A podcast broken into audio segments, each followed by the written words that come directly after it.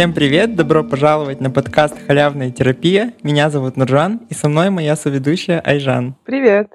А, я вообще свежий выпускник э, Назарбаев университета, занимаюсь компьютер-сайенсом, работаю разработчиком.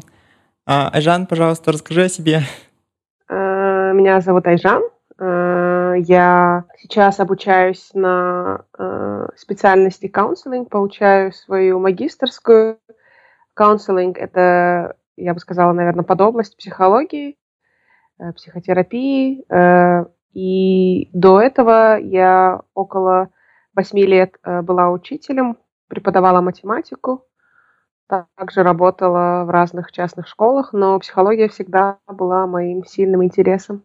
Мы решили э, создать подкаст, э, потому что э, ну, нам кажется, что э, контента по ментальному здоровью э, на русскоязычном пространстве очень мало – а, и нам очень хочется популяризировать эту тему, особенно а, такие более, скажем так, тайные, слэш скрытые такие темы, которые ну, практически не обсуждаются. Также наша цель — это а, как бы стать таким мостиком для людей, чтобы люди могли познавать какие-то ну, иностранные, скажем, материалы, которые, ну, которые тупо не обсуждаются на русскоязычном пространстве.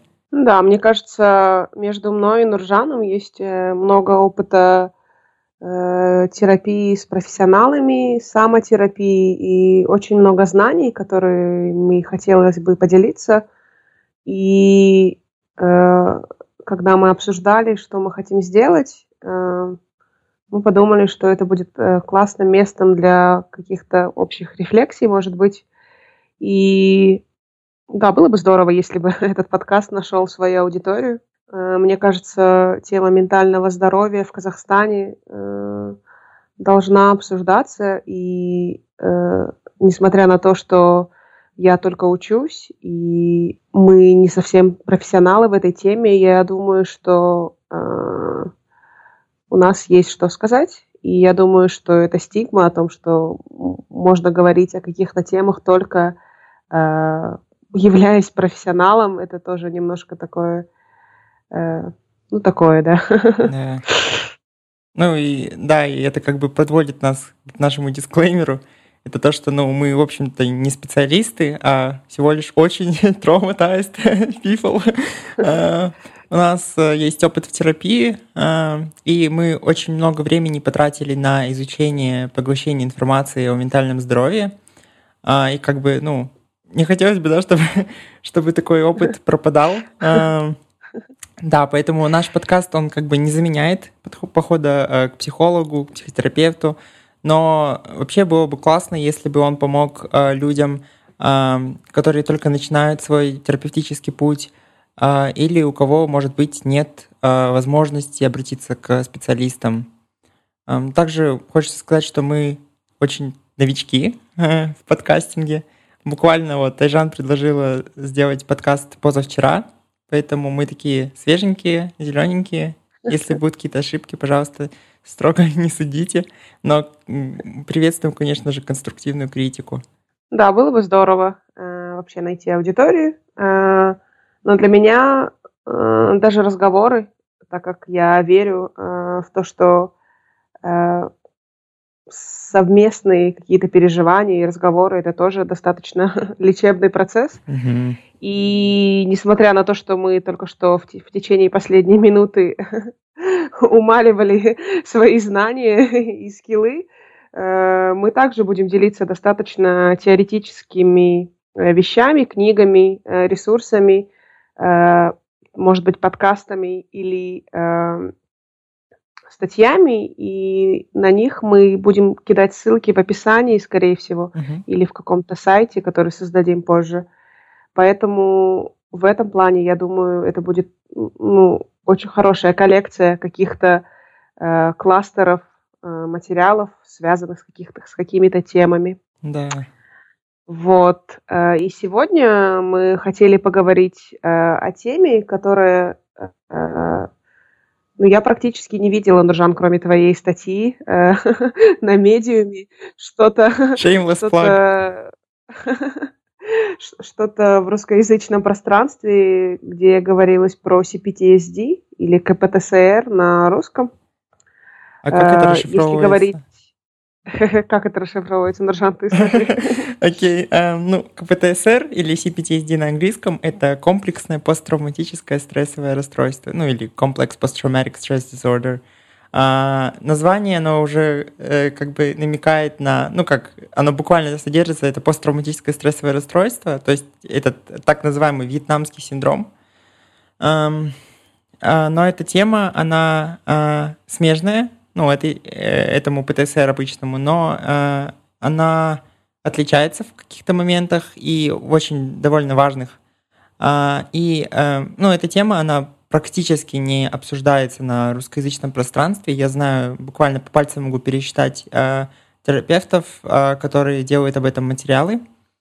Я сам начал изучать ее где-то в 2017 году, и тогда примерно в тот период я писал блог свой, на эту тему. А, и вот сейчас мы, да, решили, что пора как бы выводить это, ну, в больше еще такой, ну, короче, больше внимания этой теме а, а, дать. Так, и важность этой темы, она также в том, что э, многие люди, ну, как бы обращаются к специалистам, и многим э, ставят какие-то диагнозы, знаете, такой обычно это кластер каких-то диагнозов, например, там, э, скажем, пришел я к врачу, и мне говорят, вот у тебя депрессия, и э, у тебя при этом еще тревожное расстройство, там генерализированное тревожное расстройство, социофобия, ну вот, то есть ставят таких несколько отдельных диагнозов, и, ну, это часто еще лечится там антидепрессантами, скажем, там депрессия эндогенная, да, то есть вызванная там с балансом нейромедиаторов. И то есть, э, ну вот лично мой опыт, это было то, что вот, э, такая туча диагнозов, которые друг с другом как будто не связаны. То есть такое облако просто рой из э, mm-hmm. диагнозов. И э, такое очень overwhelming, такое перегружающее прям вот это вот ну, лечение всего этого. И непонятно, э, такое непонятное, как сказать... Э, непонятно как бы в чем причина всего этого. И лечение, оно как бы просто пальцем в небо тык угу. для меня. А, да. И вот, и фреймворк CPTSD к ПТСР, а, он дает такую очень цельную, холистичную картинку, а, которая помогает вообще проследить за тем, откуда а, берется, ну, откуда растут все вот эти вот штуки вроде депрессии, тревоги, и как бы, ну, как, как все связано друг с другом, и а, что с этим можно поделать, а, как бы actionable вещи, то есть на, на которые можно предпринять какие-то конкретные действия и как-то помочь себе. Ну да, просто немножко добавив э, твои э, с, э, наблюдения, слова. Э, у нас мы оба диагностировали этот диагноз себе.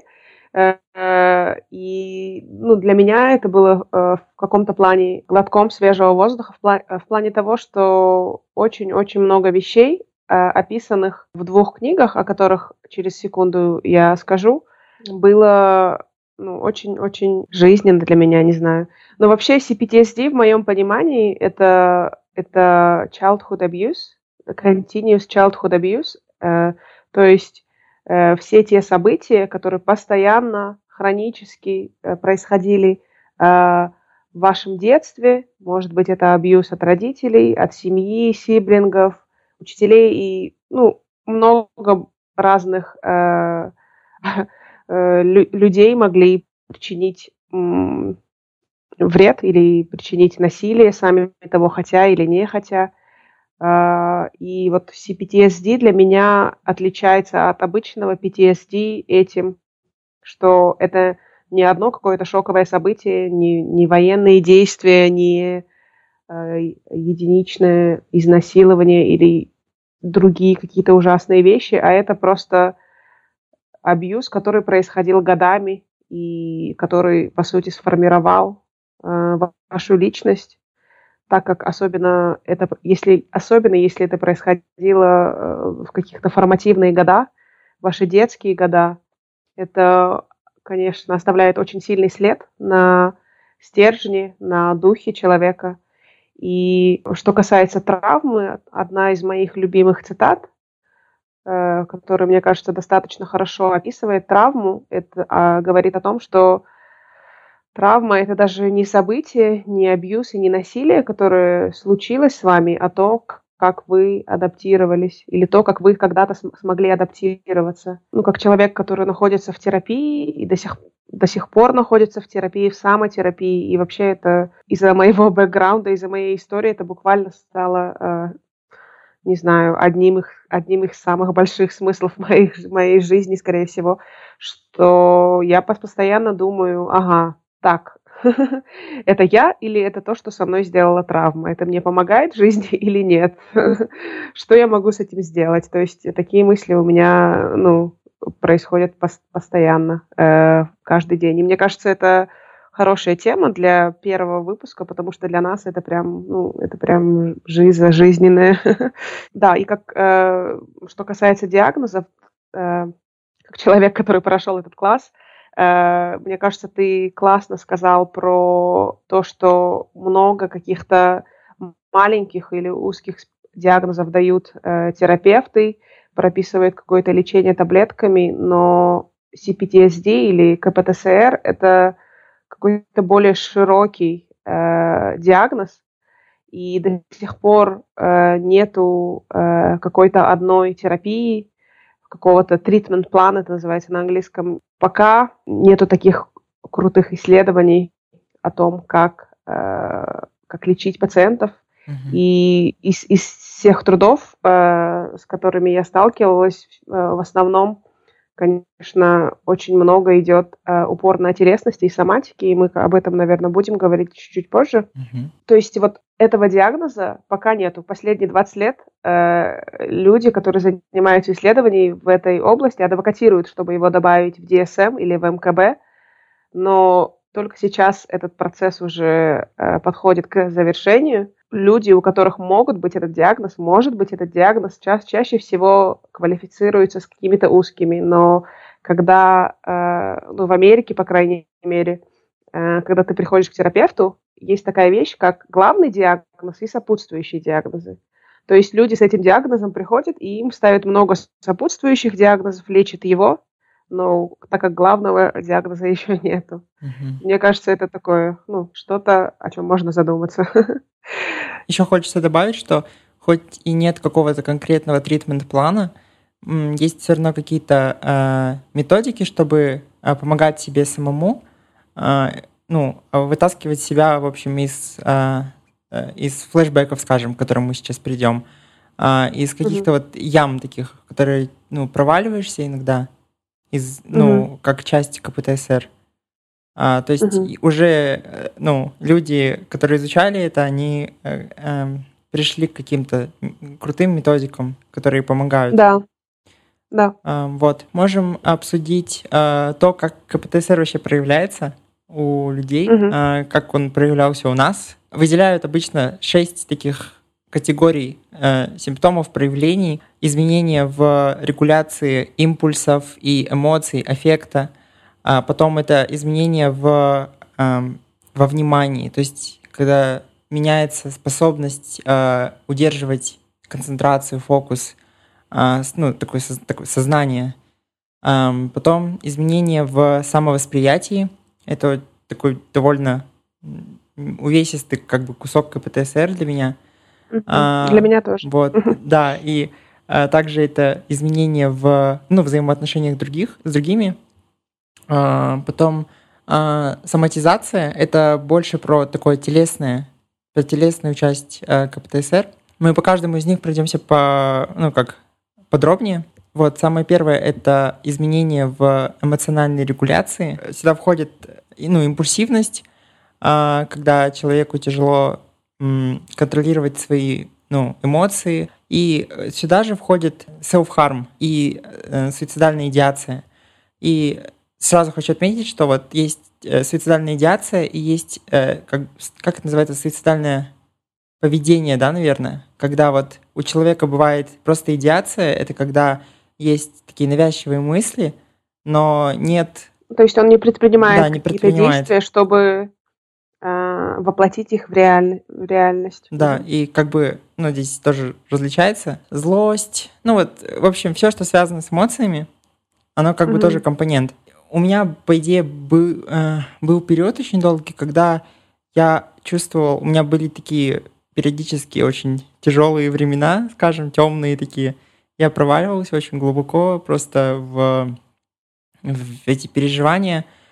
И у меня несколько раз бывало такое, что в голове появлялось очень сильное такое желание, а, ну, что-то с собой сделать. Но при этом, а, но при этом оно не было настолько прям сформированным, что ли, и мне, у меня не было намерения а, что-то прям пойти и сделать. Но при этом угу. были очень такие сильные, интенсивные мысли по этому поводу. И я не мог mm понять, у меня постоянно было такое ощущение, что вдруг я просто это все выдумываю себе и, ну, типа, дурю маюсь, что я тут? То, что мне было непонятно, почему вот у меня есть мысли, но при этом я ничего не делаю, и у меня даже нет такого порыва. А, и только спустя годы я узнал, что это, оказывается, называется идеацией, а, и mm это тоже часть. А, и вот это как-то валидировало очень, подтвердило мои чувства, что ли. Поэтому вот мне, да, показалось, что это важно сказать тоже. Как я это в себе понимаю, и во мне это тоже есть. Проблемы с э, регуляцией эмоций, это, мне кажется, у многих, в принципе, травматиков есть, потому что если в детстве пришлось пережить какой-то abandonment или neglect, мне кажется, в той или иной степени практически все постсоветские дети с этим сталкивались. Э, не знаю, как выразиться лучше на русском. То есть, когда игнорирование, может быть, и э, какое-то отрицание, то есть отрицание э, права ребенка на, на какие-то эмоции, на какие-то желания. Э, если э, ты растешь в семье, где тебе говорят, что ты там суперчувствительный, допустим, или что то, что ты чувствуешь, это какая-то ерунда, или что не знаю, соберись, не ной. Э, и вот эти вот все вещи, они э, оставляют достаточно глубокий след, и ребенок для себя э, решает, например, о, понятно, так, если мне самые близкие люди говорят, что я не имею права на эту эмоцию, почему бы мне вообще пытаться не чувствовать ничего? Mm-hmm. И если например, э, родители не поддерживают ребенка, когда он плачет, злится, раздражается, если они сами э, не в сильном каком-то контакте с, э, в кавычках, негативными эмоциями, то, конечно, они не научат э, ребенка регулировать себя в, такие, в таких ситуациях тоже.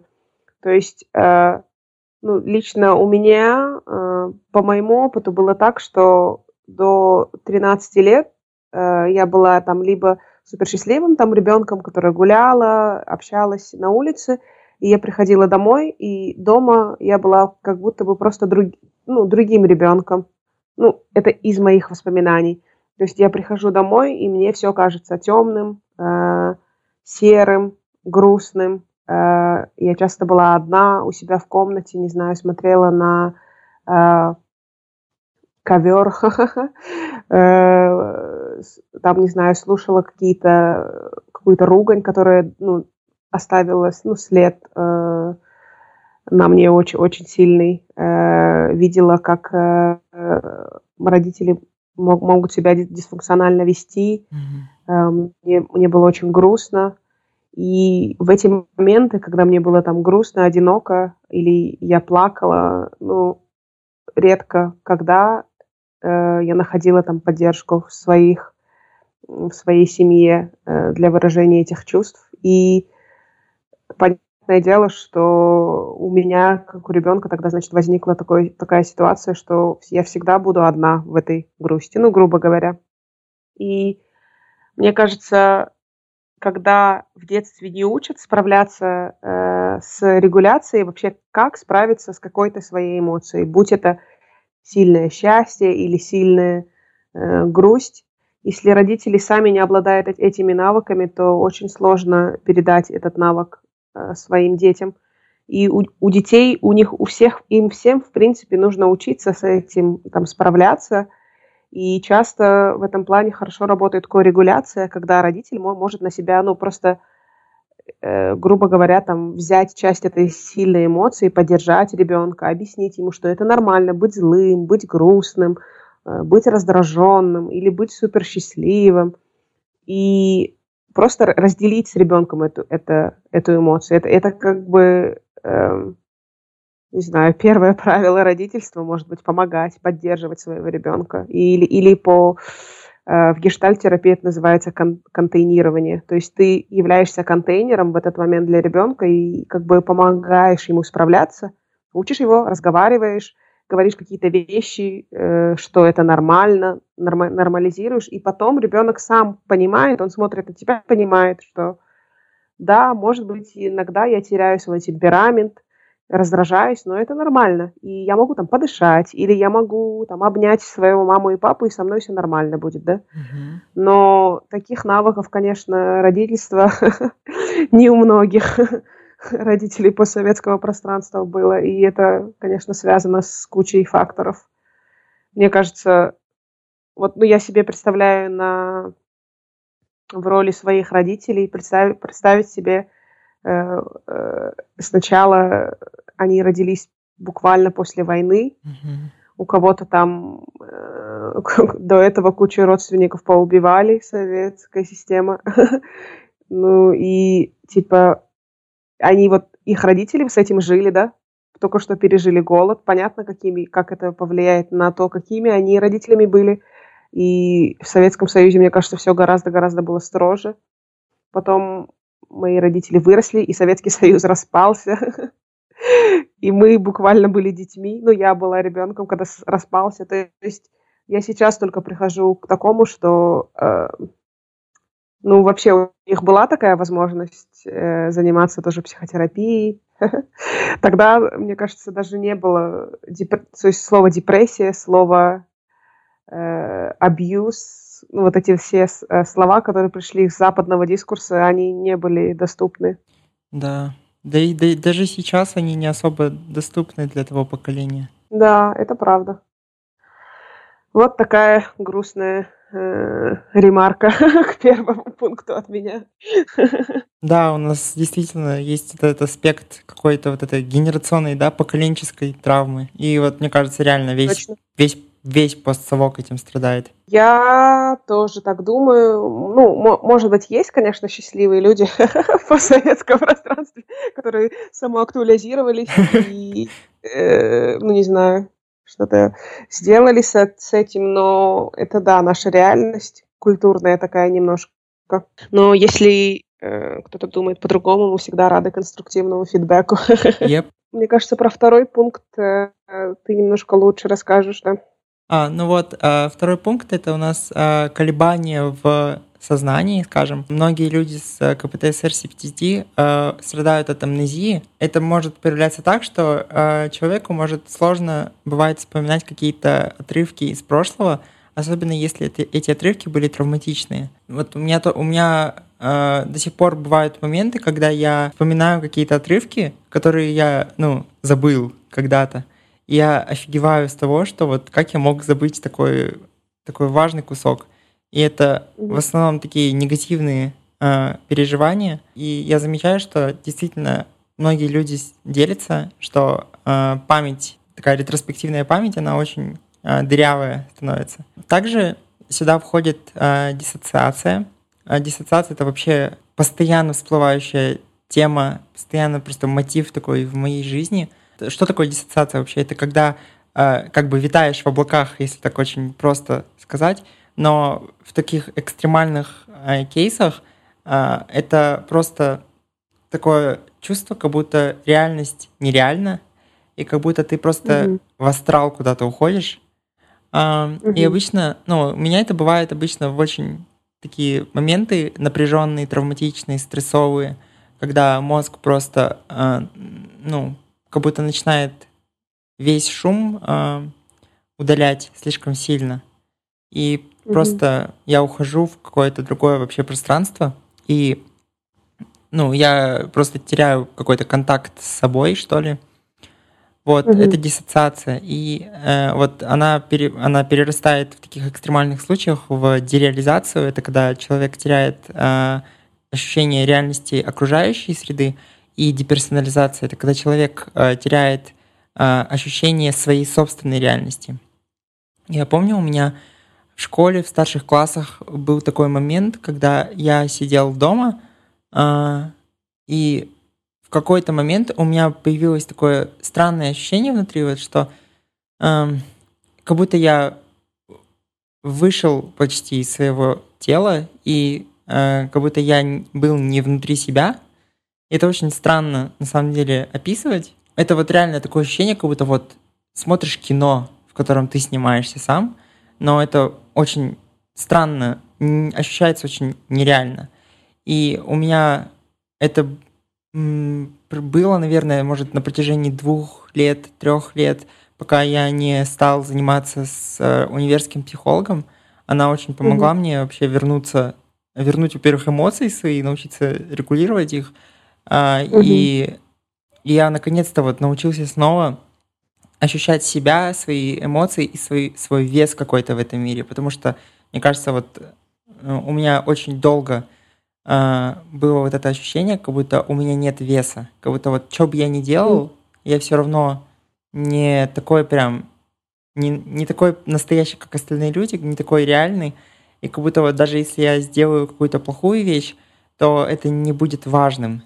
И, mm-hmm. и вот это вот ощущение, оно со временем с терапией прошло. А также э, один, один из очень таких отличительных ну, факторов, да, э, кусков КПТСР, это эм, переживание старых э, ну, эмоций, воспоминаний. Это называется флешбэк. Э, и конкретно в контексте КПТСР это называется эмоциональный флешбэк.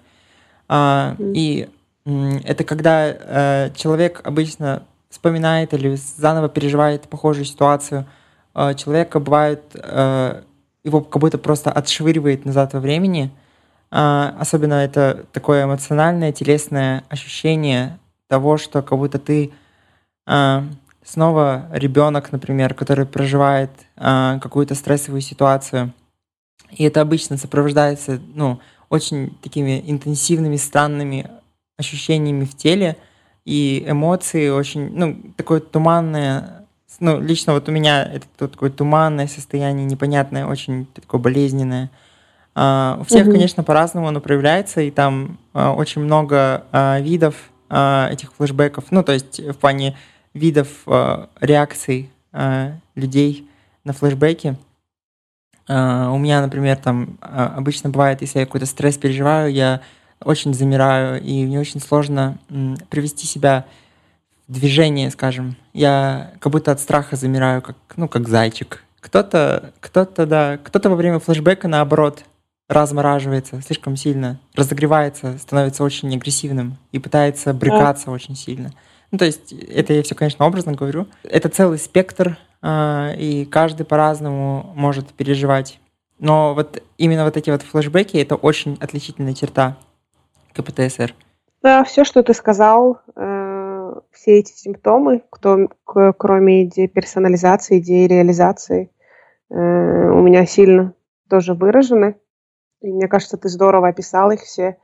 Э, диссоциация это вообще в той или иной степени, э, как учитель, я иногда замечаю, да, э, таких детей, прям, mm-hmm. ну, просто потому что ты знаешь, каково mm-hmm. это и что это. Это просто психика э, в детском возрасте привыкла справляться вот так, просто улетая, то есть допустим, родители ругаются, не знаю, долгое время, конечно, ребенок не может, ну, mm-hmm. в его э, в его картине мира это никак не складывается, потому что вроде бы вчера там они любили друг друга, э, а сегодня ты видишь, что они ругаются. И для тебя это два самых важных человека, и ты, твоя психика с этим не справляется, или тебя бьют, допустим.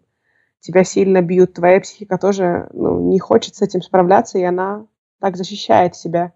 То есть, опять-таки, возвращаясь к тому, что травма это то, как мы справились, как наша нервная система и наша э, тело, сознание, мозг справился с этим. Mm-hmm. И диссоциация, если ты привык ну вот просто э, улетать, грубо говоря, в, в облака, то это уже твой адаптивный механизм такой, твое поведение, которое может подключаться. Иногда, иногда это может быть даже не травматическая ситуация.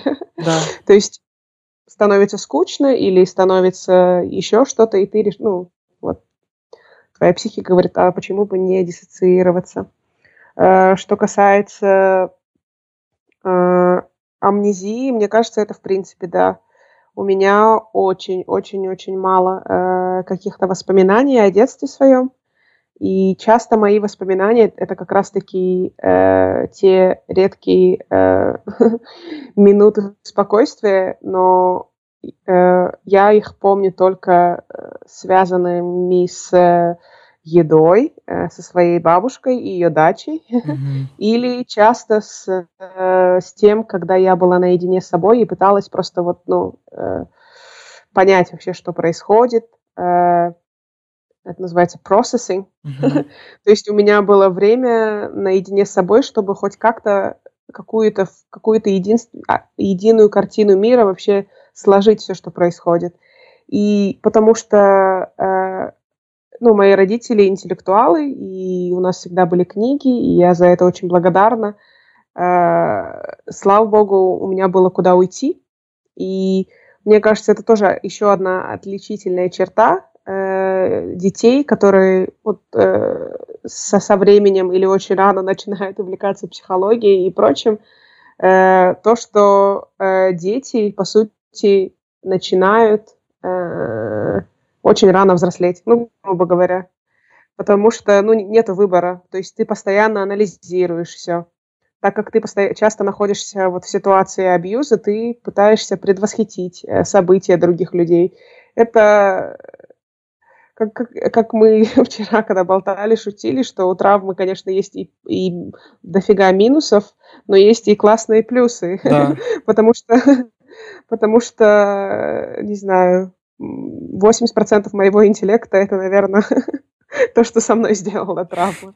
Я, я очень хорошо читаю людей, я могу предвосхитить, что они скажут, что они чувствуют, у меня супер развитая эмпатия, и вот эти вот прочие, прочие вещи, это, ну, и смешно, и грустно на самом деле, но так и есть. И есть книга, которая, опять-таки, э, говорит про детский абьюз, она называется «The Drama of Gifted Child», mm-hmm. by Элис Миллер. Э, то есть э, э, трагедия одаренного, одаренного ребенка. ребенка. Да, mm-hmm. Элис Миллер э, такая авторка, которая была одним, одной из пионерок, э, первооткрывателей вот в, в теме детского абьюза, детского насилия. И вот там хорошо описывается вообще, вообще как происходит вот раскрывается тема детской травмы у меня буквально там э, на прошлой неделе вся неделя была такая, что моя психика пыталась с чем-то справиться. У меня было ну, куча кошмаров, что тоже является э, симптомами э, CPTSD. И э, при том, как бы мне не надо было работать и не хотелось работать, э, мои мысли не могли собраться в кучу. У меня было 10 тысяч мыслей по 10 тысяч разных поводов.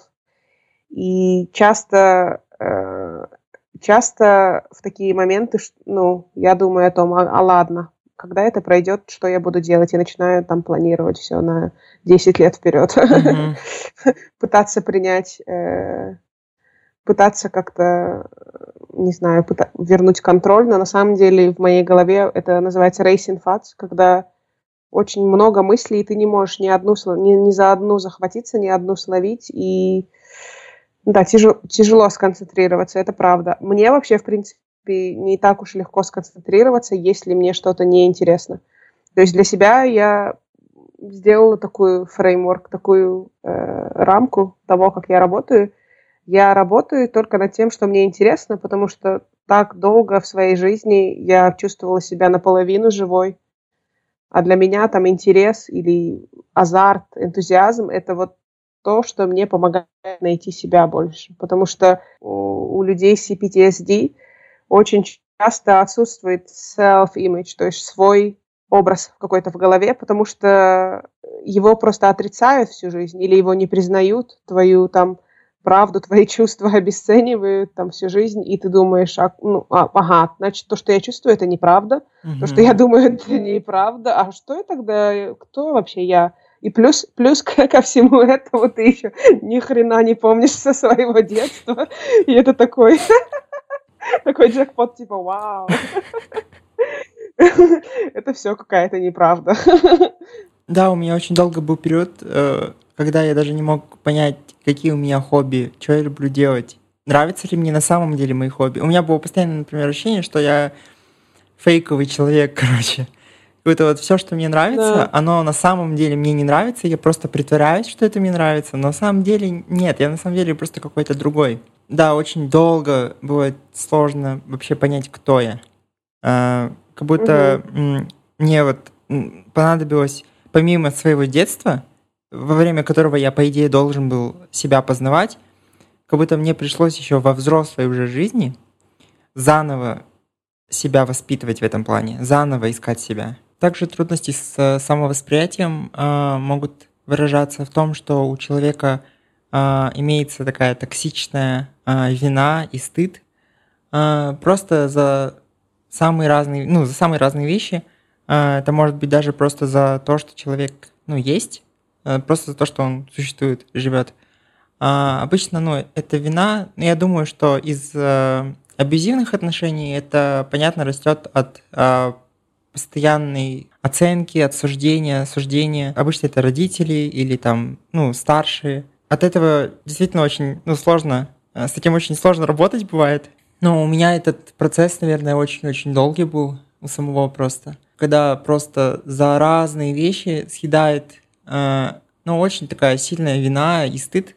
Обычно стыд. Mm-hmm. И это могут быть даже, ну, такие безобидные вещи, да. А, мне mm-hmm. там очень долгое время было там, не знаю, стрёмно снимать видео, потому что мне было как-то стыдно выкладывать себя в сеть. У меня было ощущение, что всем будет пофиг, что я говорю, что я делаю, и мне было mm-hmm. стыдно себя показывать как будто. Вот у многих э, людей с э, CPTSD, с КПТСР такое есть. И если, если, например, ты вообще там, не знаю, скажем, ЛГБТ человек, то мне кажется, это накладывает еще такой э, дополнительный какой-то слой, потому что ты живешь просто в таком постоянном э, сомнении в себе, Uh-huh. И очень сложно а, как-то изолировать свою, ну, как бы понять свою идентичность, вообще, ну, как-то ее увидеть, что ли, познакомиться да. с ней как-то очень так аутентично, скажем. Это все очень-очень жизненно. Мне кажется, проблемы с э, самовосприятием, со своим образом серьезные у многих травматиков. Плюс э, лично меня очень сильно булили и mm-hmm. в детстве, и в школе.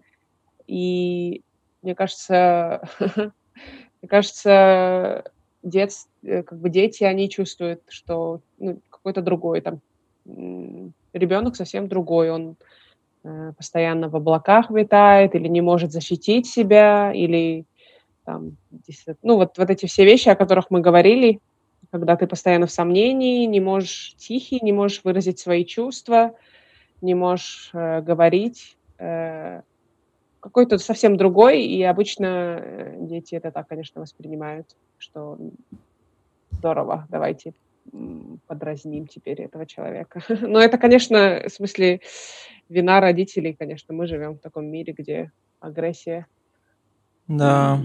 токсичность — это такие незаменимые вещи в взаимоотношениях людей.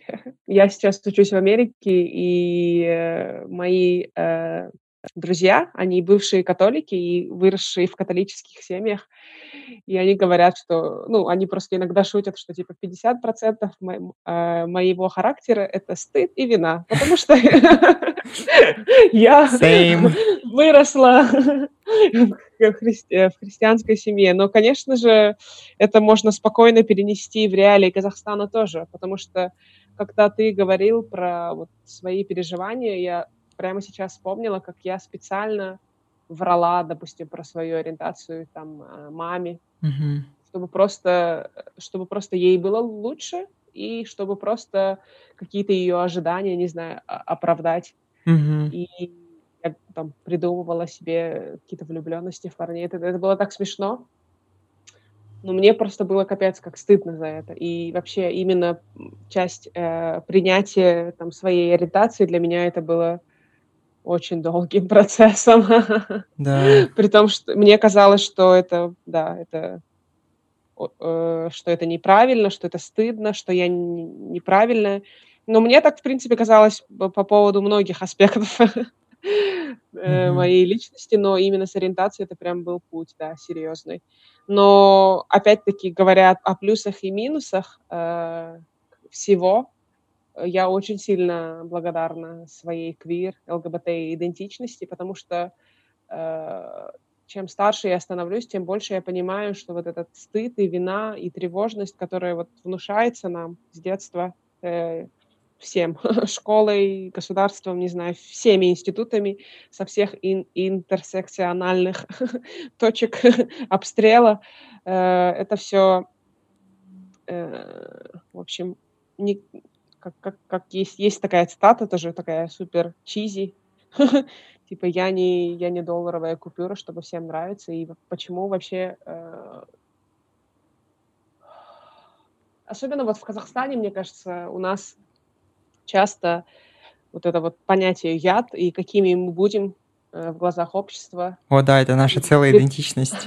Это превалирует. И мне, чтобы от этого избавиться, ну, много лет э, пришлось терапевтировать себя и искать помощи у других терапевтов, э, потому что это, конечно, да. То есть, что обо мне подумают, что скажут родственники.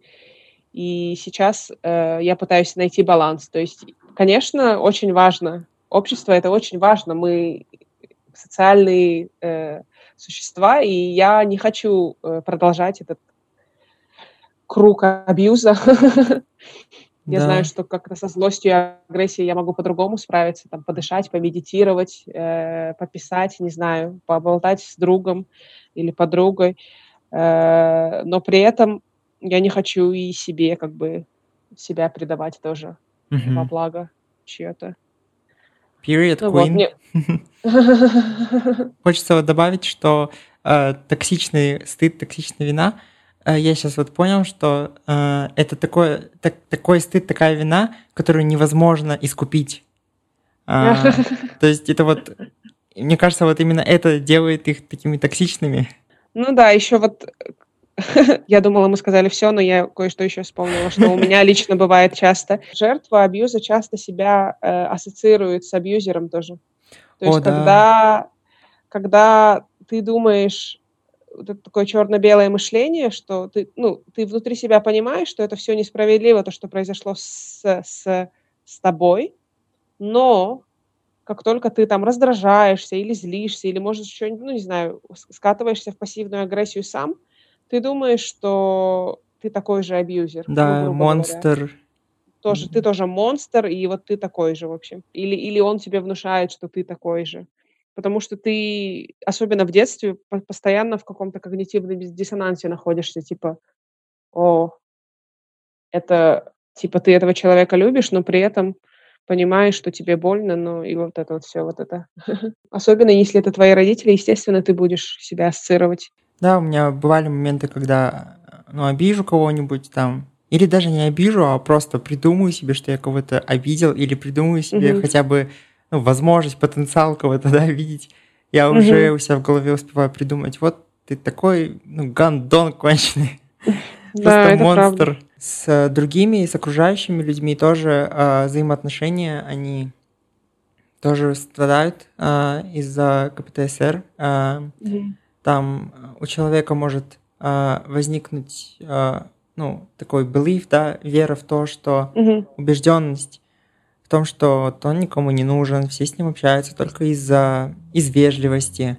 А, угу. Там, не знаю, или у человека может быть такое, что вот познакомиться с кем-то и а, сразу прям очаровывается, на сто процентов прям очаровывается человеком. О, да, и потом, когда, да, и потом, когда человек его разочаровывает, это такой э, просто очень крутой такой спуск, э, в дикое разочарование, такое очень болезненное. Постоянно вот такое, такая изоляция, угу. а, при этом желание общаться, одиночество. Да. А, вот. Ну, короче, вот разные такие динамики могут возникнуть, дисфункциональные. А, mm Ну и также там, я уже не говорю о том, что э, люди, которые пережили абьюз, могут э, находить, как бы пытаться найти себе э, человека, который восполнит что-то, ну, какую-то дыру внутри. Mm-hmm. А, и это часто, ну, часто это тоже такая болезненная бывает, э, такой болезненный момент, когда э, человек вроде кажется находится, но на него возлагаются слишком огромные какие-то ожидания, которые человек ага. не может э, ну, осуществить. И это тоже болезненно. Кажется, часто травматики впадают в созависимые отношения тоже. Да. Именно из-за этого. Можешь пояснить, что такое созависимые отношения?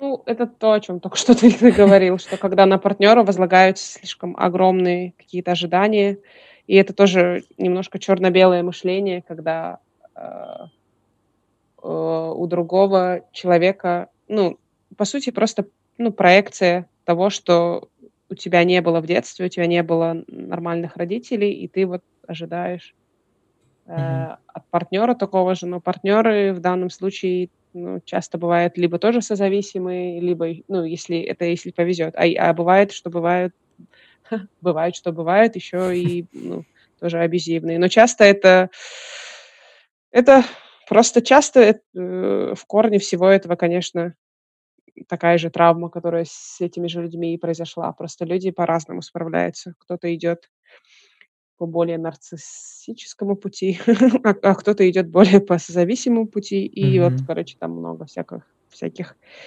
интересностей. Да. А, у тебя бывают trust issues? Да, да, это я как раз об этом хотела сказать, что у меня, да, у меня очень сильный trust issues. Это проблемы с доверием, вообще доверие, доверием к людям. Э, только, только сейчас я понимаю, что, ну, только сейчас я ухожу из этих паттернов, о которых ты говорил, что типа избегание людей или ожидание от них чего-то невозможного, ожидание того, что там они там будут поддерживать меня всегда или вот это э, ощущение одиночества, когда ты там не, ты на самом деле вообще совсем не понят, никто, ну, такая обиженность немножко. У меня это было очень-очень сильно развито, когда я была чуть помоложе, там, до 20, не знаю, 7, сейчас мне 30. Я, я только сейчас понимаю, что у меня очень много таких э, вещей, которые, конечно, со мной э, произошли в детстве, которые мне нужно как-то более зрелую позицию сейчас пере, перемещать, потому что, ну, мне уже хочется какой-то стабильности в жизни mm-hmm. и каких-то э, меньше каких-то трагических, драматических моментов. Ну, для меня, да, это вот э, очень сильно связано с э, черно-белым мышлением, когда какие-то нереальные ожидания от других людей, сильные проблемы с доверием, или, например, или наоборот идеализация, да. В принципе, у меня, да, это все было. Да. Тут еще вот э, мы заговорили про черно-белое мышление, про идеализацию, разочарование. Это все очень похожие черты на пограничное расстройство личности. Я из того, что я как бы читал из информации, э, очень многим людям ставят диагноз пограничное расстройство личности – которое вообще считается как бы не терапевтизирующимся, да, у которого прогноз такой очень, как бы, э, стеф, как бы такой очень тугой, скажем. ПРЛ, он очень стигматизирован, ну, он в целом просто э, язык, э, которым как бы обсуждается пограничное расстройство личности, он обычно всегда очень такой демонизирующий. Э, я сам просто, когда писал свой блог, я сам был как бы частью этой проблемы, потому что мне было очень сложно разделить как бы э, человечность, да, ну, то, что, скажем, абьюзер может э, быть с пограничным расстройством личности, э, и как бы очень сложно в этом моменте разделить то, что это абьюзер, и то, что это человек. Возможно, это очень поспособствовало демонизации, но вообще я, ладно, окей, я очень так ушел куда-то.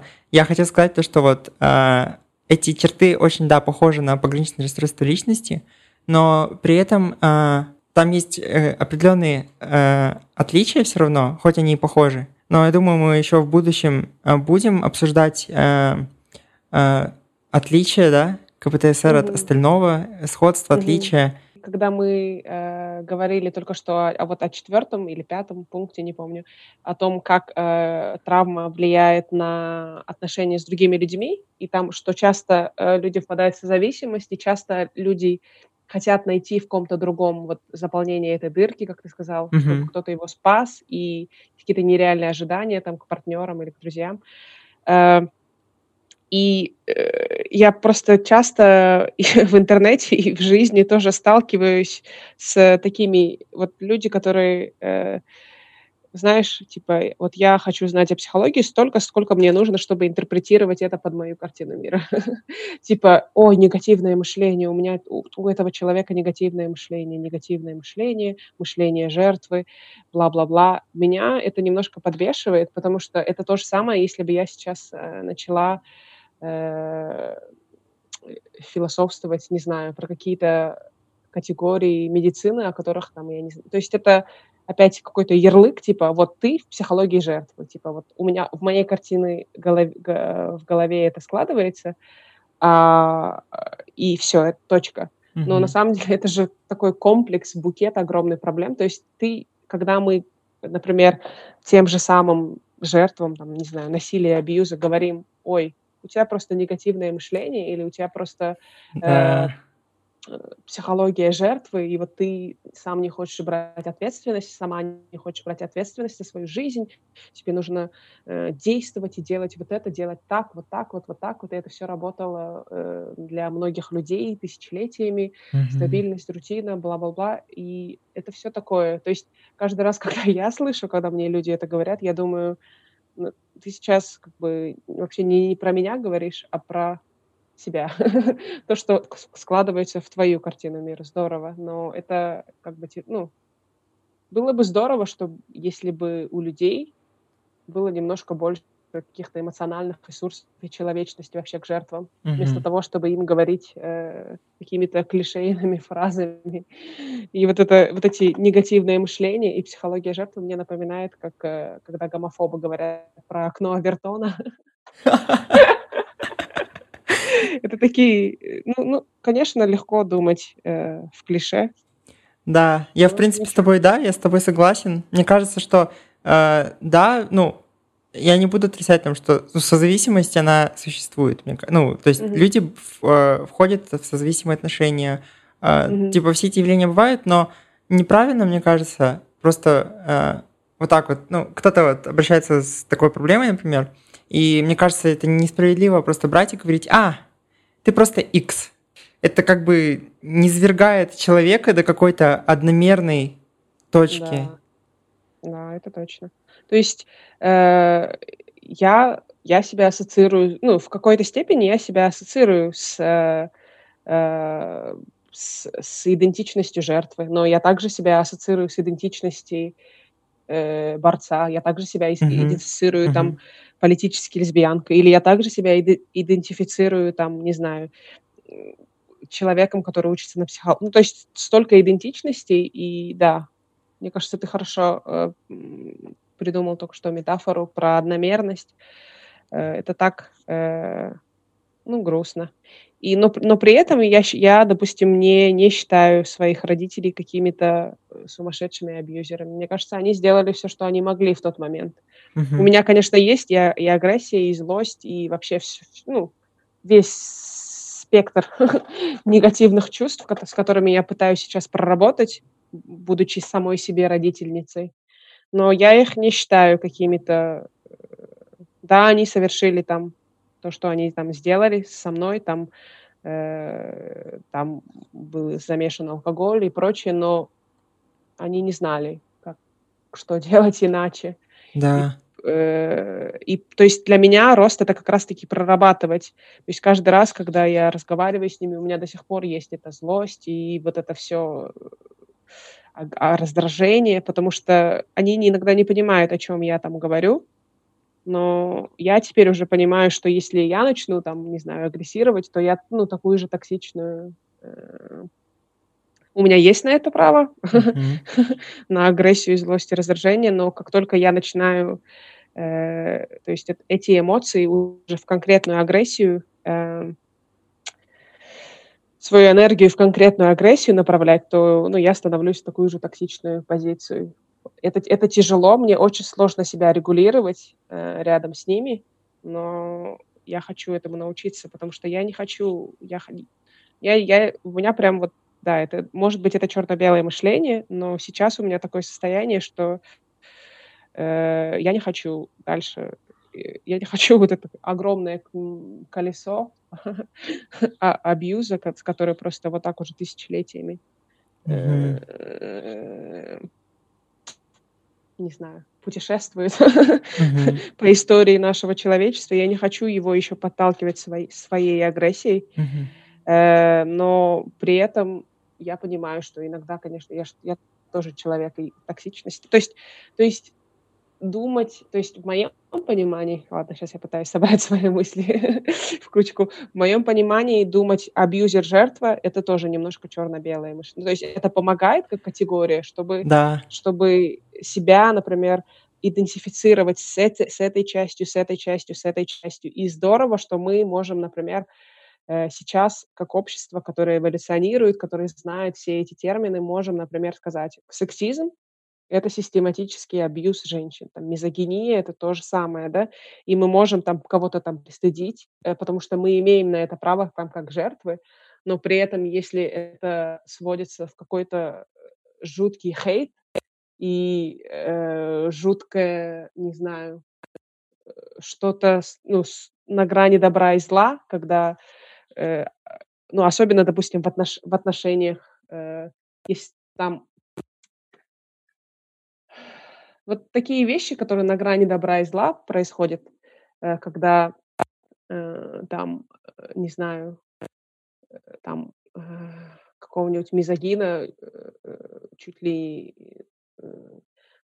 Ладно, сейчас давай я дам конкретный пример. Например, допустим, есть, есть человек, который, э, ладно, он совершил какую-то ошибку, он был абьюзером там, э, но при этом, допустим, это не было, это было это было абьюзивное отношение, но потом его просто все, вот это э, cancel culture, которая uh-huh. у нас сейчас, то есть его просто все заканцелили, потом ему начали приходить э, угрозы в убийстве, потом кто-то его еще избил там.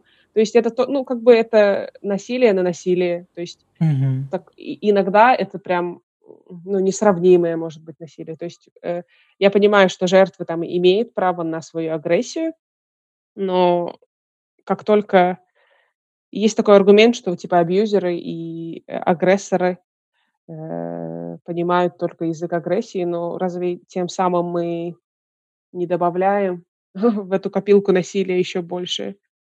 Но это, конечно, в моем утопическом прекрасном мире, где вообще нет агрессии, но это я понимаю, что это вообще тоже мое черно-белое мышление. я, по крайней мере, в таком э, направлении хочу думать и ну, строю свою жизнь, пытаюсь, по крайней мере. Мне кажется, что мы все, э, как люди, мы все находимся в таком состоянии плавания. Мы все плывучие угу. создания. И угу. мне кажется, что, может быть, нам стоит э, научиться как-то использовать язык по-другому. Например, вот, когда человек говорит «я жертва», угу. может быть, нам не стоит воспринимать это как «я сто процентов все время жертва», и это больше, и это угу. все, чем я когда-либо буду. Угу. Может быть, нам стоит воспринимать это как сейчас я жертва. Я говорю это сейчас вот в текущем контексте, потому что это важно для того, что я говорю. Угу. Меня кто-то обидел, я жертва. Угу. Завтра, может быть, я кого-то обижу, и кто-то еще будет жертвой. Ну, то есть я угу. уже тогда не буду жертвой, я буду уже кем-то другим, там, не знаю. Угу. И вот мне кажется, что нам стоит, может быть, ответ лежит в том, чтобы мы просто начали бы э, напоминать себе, что мы все люди, которые находимся в этом в этом таком динамическом каком-то, не знаю, ну, пространстве, что ли, мы очень такие динамические создания, которые меняются mm-hmm. постоянно. Мы на одном mm-hmm. месте не стоим, и мы можем mm-hmm. быть, мы можем быть контейнерами для просто огромного количества разных э, ярлыков, которые мы можем mm-hmm. использовать в зависимости от контекста. Эм, ну да. Вот, мне кажется, вот, э, вот как-то так я думаю насчет этого всего. Ну, это хороший хорошая метафора. Фреймворк. Я постоянно хочу использовать слово фреймворк, но я не знаю, э, как это использовать на русском. Хорошая аналогия. Хорошая что-то, не знаю. Система. Да, хорошая система, да. Вау, мы, мы прям так этот сегодня э, успели глубоко так зайти. Прям этот, ну, знаешь, такой, прикольно. такой тизер на очень много будущих выпусков. Ну, ну, мне нравится так рассуждать, и для меня это было важно как раз-таки. Э, иногда через письмо сложно передать, допустим, какие-то оттенки эмоций и что ты пытаешься сказать. Мгм. Э, но мне кажется, когда слушаешь э, голоса живых людей, это как-то более легче э, испытывать какую-то эмпатию и легче понять вообще контекст. Да, И мне, конечно, легче разговаривать, чем писать. это да. И в интернете еще есть вот этот вот слой того, что мы постоянно воспринимаем текст как что-то э, такое агрессивное немножко. Если мы видим М, предложение, которое заканчивается на точку, это уже такой... да. «М, Кажется, этот человек недоволен чем-то. Где мой смайлик? Да-да-да. Ну и мне нравится, что как бы э, мы заканчиваем на чем-то более, более оптимистичном, потому что это, конечно, все ну, нелегко, и жизнь, и это огромный долгий путь э, терапии, самолечения. Вообще э, это, ну, это, это, это огромный труд, это такой же труд, как и любой, любая другая деятельность, которой вы занимаетесь. Но, но я уверена, что я вижу, как я меняюсь, и как, как мои ощущения в теле меняются, моя телесность, там, мое отношение к жизни. И я понимаю, что ну, это внушает мне надежды больше, чем все остальное э, в моем пути. Плюс э, я верю, что э, изменения всегда, конечно, начинаются изнутри. То есть, если вы захотите, ну, не знаю, э, понять себя лучше, принять себя лучше, полюбить себя больше, то это, это уже, не знаю, 70% работы. Если это действительно такое желание, которое может быть, как ты говорил, какой-то actionable Мгм. план выйти. То есть, э, и что мне нравится в терапии, это, это, это, не, это, это не как в работе ты, вы делаете какие-то э, вещи, и прям через день вы увидите, что, о, я написал этот код, о, я провел этот урок. Терапия это, конечно, более, для меня, по крайней мере, это более какой-то непрерывный рост. Мгм. Может быть, иногда не так легко увидеть какие-то результаты, но как только вы увидите, что ваше мышление меняется, ваши ощущения в теле меняются, то есть, э, допустим, э, я уже, ну, у меня гораздо меньше сейчас флешбеков, чем это было, допустим, два года назад, и Мгм. застревание в каких-то чувствах, потому что я понимаю, что я уже, не знаю, видимо, в моем теле вот обида застревала, я ее проплакала два года подряд, чуть ли не каждый день, или там, ну и ладно, не каждый день это было, это, это вранье. Может быть, два раза в неделю у меня были сильные какие-то вещи, которые я соединяла со своей грустью и плакала. Э, Это, это было гриф, как это? Это оплакивание, да, горевание. Да, оплакивание своего там внутреннего ребенка, и я пыталась себя успокоить, будучи одновременно и родителем, и- ребенком к себе. И это помогает на самом деле.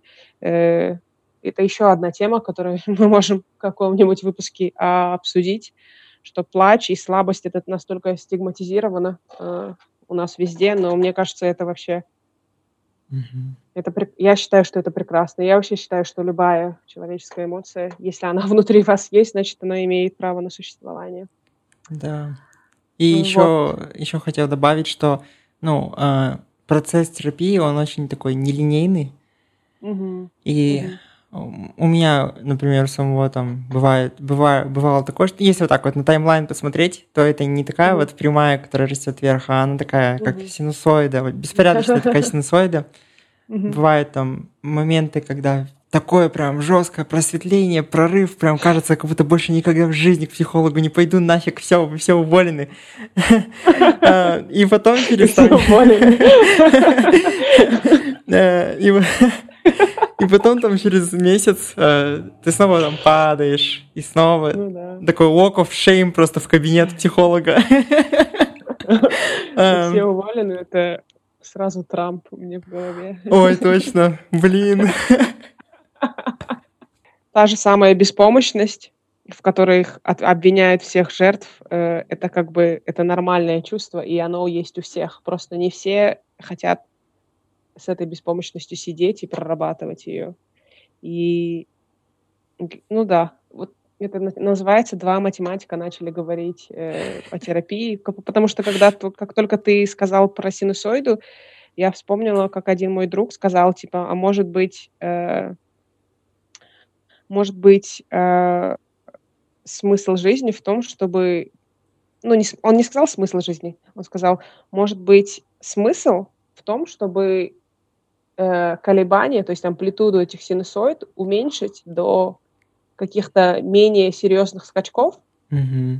и типа более по-доброму относиться э, к себе, к своей нервной системе, чтобы не было больших падений, но и не было огромного счастья, и находить счастье ну, в обычной жизни, находить счастье в каких-то маленьких радостях. Да. И мне, ну, это, прик... это прикольная философия в стиле Брэдбери, а, в стиле вина из одуванчиков Брэдбери, но мне вот это, ну, мне кажется, прикольная идея. Я не отрицаю каких-то серьезных, огромных эмоций, скачков, и, там, не знаю, э, я чуть ли не сказала истерик, но потом подумала, я ненавижу это слово истерика, потому что опять оно настолько стигматизировано. Да. Э, классно, если ты используешь сильное, исп, э, типа испытываешь сильное счастье или сильное горе, может быть, и никто от этого не защищен, uh-huh. потому что особенно посреди пандемии, когда столько людей умирает, но наша способность с этим всем справляться или наша способность просто находить какие, какое-то удовольствие в обычной жизни. И моя терапевтка называет это «почему бы не наслаждаться жизнью на средних эмоциях тоже, угу. без, без каких-то постоянных надрывов, не знаю, не надрывов, надрыв тоже такое слово. А, все слова так стигматизированы. Я очень рад, как мы записали сегодня подкаст, ну, в плане доволен. А, спасибо большое, что вообще придумала это все. А, потому что я бы, наверное, сам так и не решился бы начать. Надеюсь, что этот выпуск был полезен. Мы немножечко, чуть-чуть, конечно, в конце ушли, но мне кажется, it's okay. Кто-то найдет это полезным. Да, я думаю, парочку моих друзей точно меня послушают. Поэтому, э, да, и было здорово поговорить, и я думаю, что мы еще запишем да. других выпусков на разные темы. И думаю, прикольно, что мы пытаемся э, идти по какой-то структуре, но при этом у нас есть какая-то Э, свобода.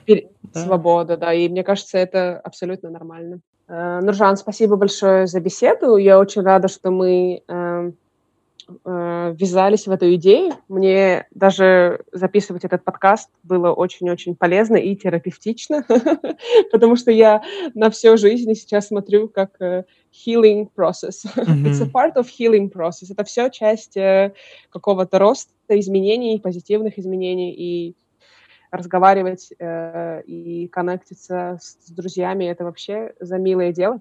Uh-huh. Мое самое любимое занятие в мире. И э, я надеюсь, что э, мы найдем свою аудиторию. Э, ставьте нам лайки, делитесь с друзьями нашим подкастом, особенно если вы нашли э, какие-то части полезными. Мы всегда очень будем рады конструктивному э, фидбэку, комментариям. Э, вообще любому, конечно, но э, надеюсь, э, что благодаря вашему, вашим комментариям мы сможем как-то улучшиться. И если у вас будут какие-то вопросы, было бы здорово э, их получать. Спасибо еще раз всем, кто послушал. Да, большое спасибо. И спасибо Нуржану, что поговорил со мной. О, тебе тоже спасибо. Ну, э, я рад, что вы послушали. Будем ждать вас в следующих выпусках. Э, берегите себя и пока. Да, до следующей халявной терапии.